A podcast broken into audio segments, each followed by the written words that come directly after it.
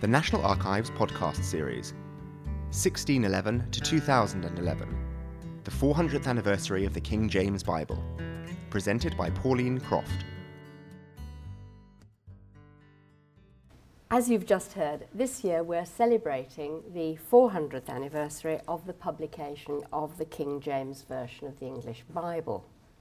To contemporaries in the 17th century, it was of course just the Bible, and the title of Authorised Version, by which so many of us know it now, didn't actually appear until 1833, a fact which surprises many people in the lectures that I've given. Nationwide, there are going to be conferences, special church services, academic events, exhibitions in great libraries, and it's very good that the National Archives is participating and making available such a magnificent and fascinating array of documents at the back. So if you haven't looked at them, please make a point of doing so. There are also going to be radio and television programs, and there's considerable public and media interest in the United States and in the Commonwealth and other countries with an English language culture. And as you've just heard, in the United Kingdom we have the King James Bible Trust, founded to celebrate this anniversary. Our patrons are the Prince of Wales, the Bishop of London, and the noted anti-poverty campaigner Frank Field MP. And I'm a trustee, hence I get to do these talks. The trustees were delighted when the Queen at the General Synod in November 2010 went out of her way to point to the 400th anniversary and acclaimed the translation as one of the defining elements of our heritage. Well, that from the Supreme Governor of the Church of England is, of course, praise indeed. It's important, I think, to emphasize that this is only one of many translations of the Bible that are done between the 14th to the 17th centuries. So first of all, we must ask, why is this particular translation so significant? First of all, it really has deeply enriched the English language with many familiar words and phrases. In the beginning, God created the heaven and the earth, begins the book of Genesis. Let there be light, God said, and there was light. Am I my brother's keeper? Cain asks when God demanded to know what had happened to Abel. Joseph had a coat of many colours, an expensive garment. Recently, the Daily Telegraph demanded, Is David Cameron hiding his light under a bushel? I hope all the readers got that rather obscure biblical reference. And more familiarly, leading, leading politicians often criticise themselves and one another as the blind reading the, leading the blind. Other opinion formers are accused of not reading the signs of the times. And perhaps most remarkably, the most remarkable example I've found, in fact, the phrase, Get thee behind me, Satan, is also the title of a lyric by Irving Berlin. So we can imagine what temptations are set out in that song. All these phrases, of course, come from the King James Version. Many of them, or something very similar, had been used in earlier versions, earlier translations. But the New Bible, published in 1611, had an astonishing cumulative impact. It spread worldwide to the American colonies and then throughout the British Empire. The 1611 Bible wasn't a brand new translation, but a thoroughly revised version, the product of cutting edge scholarship in Greek, Latin, and in particular Hebrew, which had made great strides forward in understanding the sophistication of Hebrew texts in the later 16th century. The project of a new translation was initially suggested to King James VI of Scotland by the Scottish Kirk, not the English Church, in 1601 at Burntisland in Fife. But James, although accepting the proposal in principle, did nothing further. However, many English churchmen were in agreement with their Scottish colleagues. And then at the Hampton Court Conference in 1604, the English godly, or Puritan leaders as we would now call them, pressed James I of England, as he had now become on the death of Queen Elizabeth, to implement various ceremonial reforms. That was the main part of their package. The king declined. He knew that these would be controversial and he didn't intend to destabilise the Church of England so early on in his reign. However, the Godly Party also put forward a request for a new translation of the Bible. And this was something that James could concede, was indeed entirely willing to concede, not least because he prided himself on his own scholarly accomplishments. Being the patron of scholars suited his public image and his own self image. I was in Oxford yesterday giving a similar talk, and of course, many of you will know that on the inner facade of the Bodleian Library there is James as the patron of scholars surrounded by books, commemorating his visit to the library in 1605. James had already, of course, encountered the idea in Scotland, and in England, politically, it was very useful to him as a tactical concession to those who were unhappy with the current state of the church. Perhaps above all, and James was wily enough to realise this, although it was a concession, it had the additional advantage of kicking much of the Puritan controversy into the long grass, because a new translation would inevitably take considerable amount of time. James and his churchmen could look back by the early 17th century to a long established tradition of translation of the scriptures into English. Anglo Saxon versions of the Gospels and the Psalms were the first to translate scripture into the English vernacular. Then, around 1300, Genesis, Exodus, and the Psalms were available in Middle English.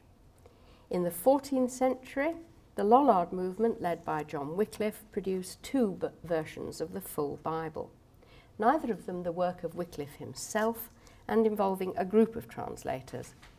But both versions closely follow the wording of the Latin Vulgate, and it has been suggested that they weren't so much standalone texts to be read in medieval English as cribs for those who had a modicum of Latin but not enough to read the Bible familiarly for themselves. In any case, the Wycliffite movement was condemned in 1407 and any fresh translations of the Bible or the use of any Wycliffite translations was forbidden. But there was a let out. You could use a translation if it had received diocesan or synodical sanction. And exploiting that clause, that little bit of wiggle room, manuscript versions of the Wycliffite texts were widely copied and circulated right up to the early 16th century. So clearly, there was a real hunger for the Bible in English well before the Reformation. Too many historians, I think, have simply thought that the, the struggle for an English Bible is a 16th century phenomenon. It isn't, it certainly goes back much, much earlier. But then, of course, came printing, the transformative technology of the early modern world. The printed Vulgate emerged in 1456 followed by a wave of editions, learned editions, clever editions of classical texts. And these inspired the brilliant young Brit English scholar William Tyndale, but he fell under suspicion in English and fled to Germany. He almost certainly met Luther at Wittenberg, only two years after Luther's own German New Testament had appeared in, in 1522. And Tyndale's English New Testament was printed at Worms, significantly outside England, in 1526. Tyndale had also started on translating the Old Testament and he left some translations in manuscript. But he was hunted down and burnt as a heretic in Holland in 1536. Significantly, the same year that Anne Boleyn, Queen Anne Boleyn, another devotee of the New Learning, was executed on Tower Green. It's a backlash year against new ideas coming in. Significantly, Queen Anne owned her own copy of Tyndale's New Testament, and it's now in the British Library. Much of the translating done by Tyndale for the New Testament passed almost unchanged into the 1611 King James Version, an acknowledgement of the significance of Tyndale's achievement. By the 1530s, the idea of an English Bible was becoming mainstream and Miles Coverdale, a Cambridge monk, published in 1535 a complete English Bible tactfully dedicated to Henry VIII. Coverdale knew German, so he could put Luther's translations into English. The rest he translated from the Latin Vulgate. Coverdale didn't know enough Hebrew to tackle the Old Testament afresh, but his translation into English of the German Psalms became an English liturgical classic. Archbishop Cranmer's Book of Common Prayer, reinstated by Queen Elizabeth in 1559, uses the Coverdale Psalms within the setting of Matins and Evensong, and traditional Anglican congregations still sing the Psalms in those services in the earlier translation. Happily, Coverdale survived to see his work acknowledged.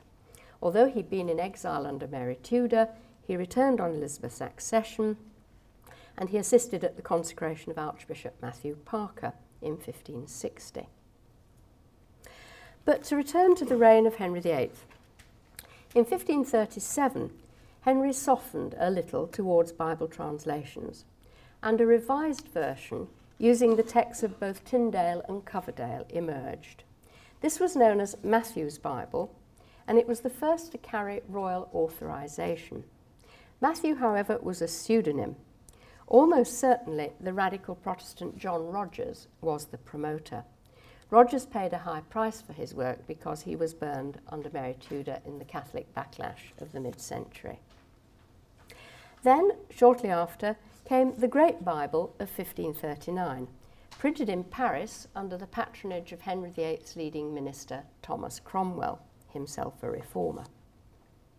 This was in response to the royal injunctions of 1538, which ordered a lectern sized Bible to be set up in all English churches. So, great in Great Bible really refers to the size, that these were not Bibles for individual study or reading, they were lectern Bibles used to read to the congregation. In 1540, Archbishop Cranmer extended the use of the Bible to all English places of worship. And the title page of the Great Bible is superb, often reproduced, almost certainly from a woodcut by Hans Holbein, and it shows God blessing Henry VIII, who in turn is handing the Bible down on his right hand and his left hand to Archbishop Cranmer and his great minister, Thomas Cromwell. All these 1530s editions rely heavily on the work of Tyndale and Coverdale. But in 1539, the Oxford scholar Richard Taverner produced a revision of Matthew's Bible with improved versions from the original New Testament Greek. A pattern was established. Taverner knew no Hebrew, so for the Old Testament, he based his translation on the Latin Vulgate. And the pattern was translators did what they could. When they didn't have all the skills necessary, perhaps only one skill like knowledge of New Testament Greek, they would get the text from whatever ever source they could enter, such as a German version. The other driving force here was printing, of course, which had vastly increased the number of inexpensive copies that could be printed and sold. And it mustn't be forgotten that scholars and publishers alike saw in this a commercial opportunity just as much as a religious or educational opportunity. But it still remained the case that commissioning a translation of the whole text of the Bible with a uniform prose style throughout would need considerable resources academics would have to be supported with an income away from their jobs or their parishes for the length of time required. And so, meanwhile, the best that publishers could do was offer an amalgam of different pieces of translation. Then, in 1540, came the great political upheaval of the downfall of Thomas Cromwell after his disastrous choice of Anne of Cleves as Henry VIII's fourth wife the conservative faction at court returned to power, along with the Latin Vulgate, for official use. And in 1546, the use of Tyndale's and Coverdale's Bibles, Bible translations, was forbidden by royal proclamation. But only for a year, because with the accession of the boy king Edward VI in 1547, and the Protestant regimes of first Protector Somerset and then the Duke of Northumberland, English Bibles could once more be printed, circulated, and used in worship. But after a brief six year reign, the boy King Edward died, and his half sister, the Catholic Mary Tudor, overthrew Northumberland to claim the crown. Mary at once put the Protestant Reformation into reverse. The Mass was restored, and with it, the use of the Vulgate. Yet by now, printing had made it virtually impossible for any government to control the translations that had previously been printed, that people had already bought, and that they could still keep at home for their personal use. New technologies always pu- pu- push up against the frontiers of confidentiality. Printing is one of those great breakthroughs that pushes up against confidentiality and widens the audience for all sorts of material. And I suppose you can think recently of the internet, of WikiLeaks and so forth. That's pushing up against these frontiers of confidentiality for our own age. In exile at Geneva, already a great focus of radical Protestantism, the Oxford classicist and Calvinist William Whittingham published in 1557 a revised New Testament. He intended it for his fellow English Protestants sheltering there. But for the first time, innovatively, the text was divided into verses to enable easy reference, and it was printed in Roman type, not black letter. When everyone else rushed back to England on Mary's death, Whittingham stayed behind to supervise a complete translation, and in 1560 he produced the Geneva Bible. He dedicated it to Elizabeth I. It's possible to see the influence here of Calvin and other continental reformers, and as particularly perhaps French translators like Lefebvre d'Etaples. This Bible of 1560 was popularly known as the Breeches Bible, from its rendering of Genesis, where Adam and Eve, realizing they were naked, sewed themselves breeches. The Geneva Bible remained very influential under Elizabeth. Many passages were reused in the King James Version, and the last printing of Geneva was as late as 1644. So, this is an exceptionally influential translation of the Bible for English readers. At the same time, after 1558, the Great Bible of Cromwell and Cranmer returned to popularity. In 1566, Archbishop Matthew Parker and his colleagues undertook a revision which became known as the Bishop's Bible. And in 1571, Convocation ordered all church wardens to obtain a copy for their churches. We can see here the influence of the Northern Rising between 1569 and 1571. The Northern Rising had seen the religiously conservative rebels of the north of England destroying both English Bibles and English prayer books. Northern churches would need re equipping to get the Protestant message across. The Bishop's Bible followed the Geneva Bible in dividing the text into verses for easy reference. That was a device that had very quickly proved very popular for both readers and preachers. In the Bishop's Bible, any phrases savouring of lightness or obscenity were discreetly tidied up. It wasn't a new translation, but there was an attempt to make it perhaps rather more acceptable. No marginal notes were allowed in the same way to avoid contention over the meaning of the text. The translators worked book by book without much coordination, so the translation is uneven, it does vary in quality, and it doesn't have that wonderful homogeneous flow which later on distinguishes the authorised version. But in the frontispiece of the Bishop's Bible, the Queen and her ministers are depicted as preside, presiding over a bishop dominated church. Here is a clear visual indication that there will be no change to the 1559 religious settlement. After the Protestant settlement in Parliament in 1559, a Catholic minority still survived in Elizabethan England. In Roman canon law, it was necessary for laymen to receive special permission to read a vernacular Bible.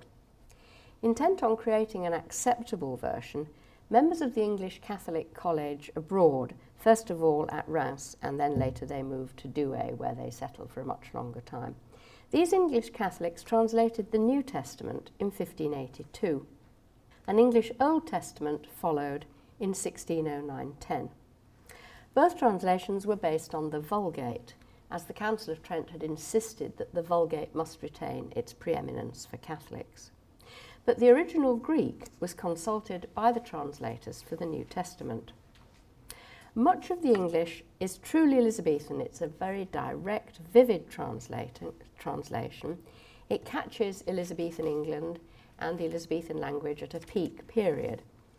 And this direction, this vividness, this clarity was admired by the translators of the King James Version. They read the Rheims New Testament, and one can hear its echoes in many of their own verses. The number of versions of the Bible in circulation by the end of Elizabeth's reign, together with increasing scholarly knowledge of Greek and particularly of Hebrew, Hebrew moves forward in terms of scholarly knowledge in the second half of the 16th century, that lay behind the request at Hampton Court in 1604 for a new translation. The leading speaker was the Puritan academic Dr. John Reynolds. At the end of a long list of hoped for reforms, Reynolds asked for one only translation of the Bible to be authentical and read in the church. Another version has the rather more courtly, May your majesty be pleased that the Bible be new translated. But Richard Bancroft, the authoritarian Bishop of London, was initially opposed. He said there's no point in having translations that will accommodate every man's humour. And of course, he had a point. Translating the Bible isn't a value free exercise. You can slant it. And what Bancroft thought was that there will be a multiplicity of translations, giving each wing of the church their own particular version. Not a stupid objection. James, however, remained open to the idea, not least because he personally had strong objections to the Geneva Bible, which he found offensive in its explicit condemnation of royal rule and its frequent use of the word tyrant, where the more tactful translation would just have been king. Significantly, the word tyrant is not found at all in the King James Version. James also made his views clear. His Highness wishes that some especial pains should be taken in that behalf for one uniform translation, and this to be done by the best learned of both the universities. After them, to be reviewed by the bishops and the chief learned of the church. From them, to be presented to the Privy Council, and lastly, to be ratified by his royal authority, to be read in the whole church and none other. Notice the pyramidical structure of authority that James erects, the hurdles, if you like, that the new translation must get across before becoming the one authorised to be read in churches. Old Archbishop Whitgift had died in February 1605, and James elevated Bancroft from London to Canterbury. The new Archbishop was keen to follow the King's wishes and in July 1605 he wrote to a group of Cambridge scholars to emphasise that James was genuinely enthusiastic about this new translation. It hadn't been grudgingly conceded, not at all. Bancroft said that James was more enthusiastic about the new translation of the Bible than he was of his peace concluded with Spain. Well, that's a high accolade because James was certainly very proud of having in 1604 concluded the Treaty of London with Spain and brought to an end the long Armada War that had dogged the later years of Elizabeth. So, if Bancroft was telling the truth about James' attitude, that was certainly a striking endorsement of his keenness for Bible translation. Bancroft also organised the financing. The practicality of Bancroft is one of the things that stands out in the emergence of the King James Bible. Bancroft required his bishops to find livings for the translators, usually by now capitalised with a capital T, livings of more than £20 a year, a decent income, and to provide curates for those livings so that the parish would not suffer, but that the translators would be free of parochial responsibility. And £20 a year was a decent income. The translating committee was to be divided into six companies of eight members each, with six directors supervising them. However, we only know the names of 47 men, so either seven of them were never appointed or we've lost seven names. I incline to the view that they just simply couldn't find enough learned men to fulfill the, the strength of the companies that they had initially hoped for. Bancroft insisted that the base text used by all the translators must be the bishop's Bible, as little altered as was compatible with the original texts. and Robert Barker, the King's printer, supplied 40 unbound copies of the Bishop's Bible for the translator's use. However, Bancroft's instructions to use the Bishop's Bible seem to have been discreetly ignored. Modern studies, modern textual studies, have shown that perhaps as little as 10% of the authorised version can be traced directly to the Bishop's Bible. Clearly, the translators cast their net very much more widely than Bancroft had intended. James pointed godly Puritans like Reynolds, John Reynolds of, of Corpus, Oxford, but also high churchmen, the new style of churchmanship that was beginning to come forward in the Jacobean church, men like John Overall and Lancelot Andrewes. And he appointed one layman, the pioneering manuscript scholar, collector, mathematician, astronomer, and translator of St John Chrysostom. This was Sir Henry Savile. Yesterday in Merton College, we had a special evensong, um, and we and the choir, a wonderful choir at Merton College, sang a special laudatory hymn to the bust of Sir Henry Savile, which was a very appropriate acknowledgement of the, the great man's work. The aim of the Bible was a thorough revision rather than a brand new translation. Careful marginal notes were allowed, but only on matters of text and translation, there, would be, there, were, there were to be no controversial matters of doctrine sneaked into these marginal notes. And the scale of the project was remarkable. These six groups were to work in Oxford, Cambridge, and Westminster, two groups in each place. Each cleric was to produce his own individual translation, which would then be discussed by the members of his group. An agreed text was then circulated to the other five groups until a final version emerged. If the translators disagreed about any passage or found something obscure, they could ask for assistance wherever they liked, clergy or laymen. There was also an insistence on uniformity. Texts quoted in the New Testament were to be reproduced in exactly the same words as they were translated in the Old Testament. In other words, if you quoted from the Old Testament in the New Testament, they both had to be in exactly the same words. But biblical scholars already knew that the so called quotations in the New Testament were much more often paraphrases, sometimes slightly inaccurate, of New Testament verses. Samuel Ward, one of the translators on the Cambridge panel allocated the Apocrypha, kept a very personal diary which still survives. Clearly, from this diary, Ward was a Puritan he agonises over the most venial sins like eating too many cherries or, as he says, bloating himself with cheese at lunch, all these things, on and on and on. Um, and major sins like pride and all the rest he doesn't really much touch on. But, but greed, yeah, he's very worried about greed, yes. These spiritual reflections, as I say, make it clear that Ward was a Puritan, but he reveals little about the work of the translators in his diary. Once the translation was set in motion, the project drops from sight and only scraps remain. In November 1604, Bishop Lancelot Andrewes sent a note to the Secretary of the Society of Antiquaries that he couldn't attend the weekly meeting as the afternoon is our translation time. I see here several members of the Society of Antiquaries, to which fellowship I have the honour of belonging myself, and we still meet on Thursday afternoons, so you see how very traditional English academic life is. There is also an extraordinary vellum-bound book of 125 pages in Lambeth Palace Library. This is entitled An English Translation of the Epistles of Paul the Apostle. And textual evidence points to its origins, in, origins within the Second Westminster Company under William Barlow. Interestingly, the manuscript has gone through several hands for corrections, so here we have manuscript proof that that passing of the text around the members of your group was actually done, and they wrote their alternative versions on this penultimate text. It's also clear that such manuscript books were called in when they were needed for final editing.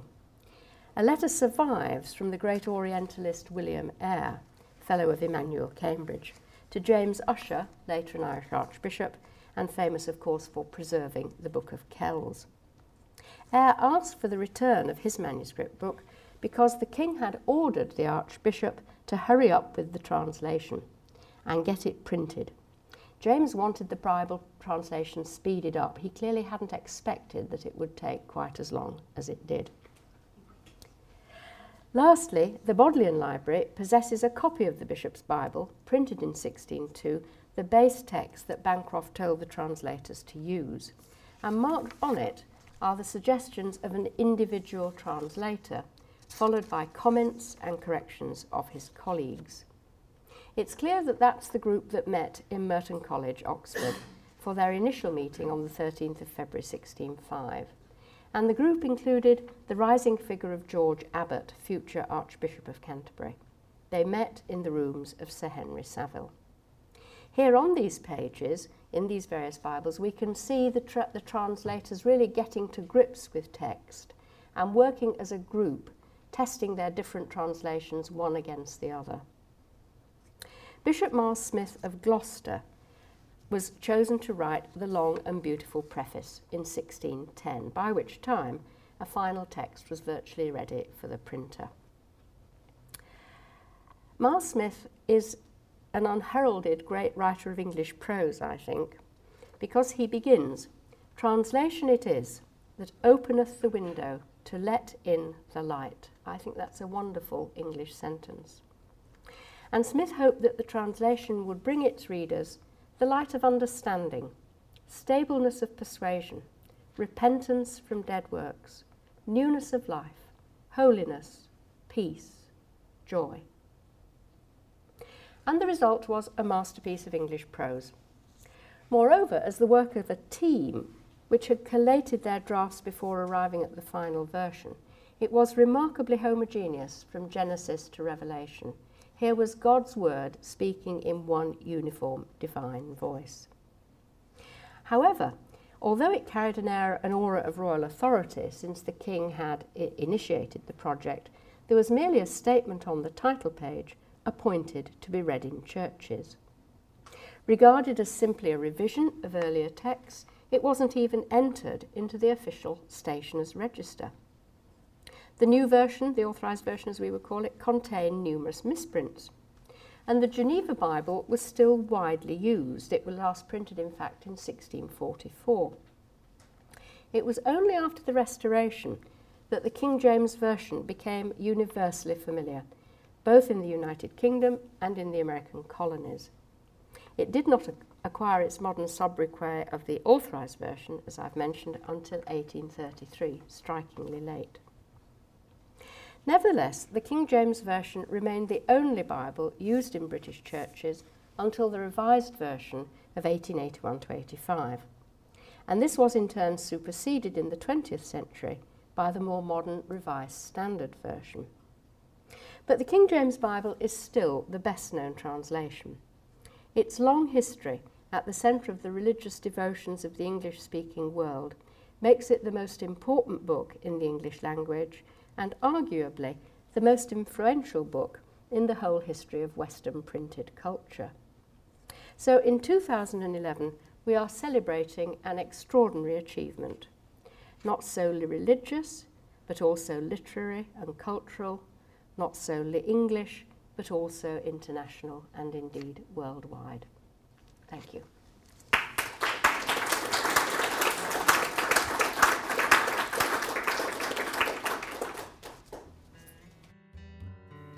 This event was recorded live on the 5th of May 2011 at the National Archives, Kew. This podcast is copyrighted to the National Archives, all rights reserved.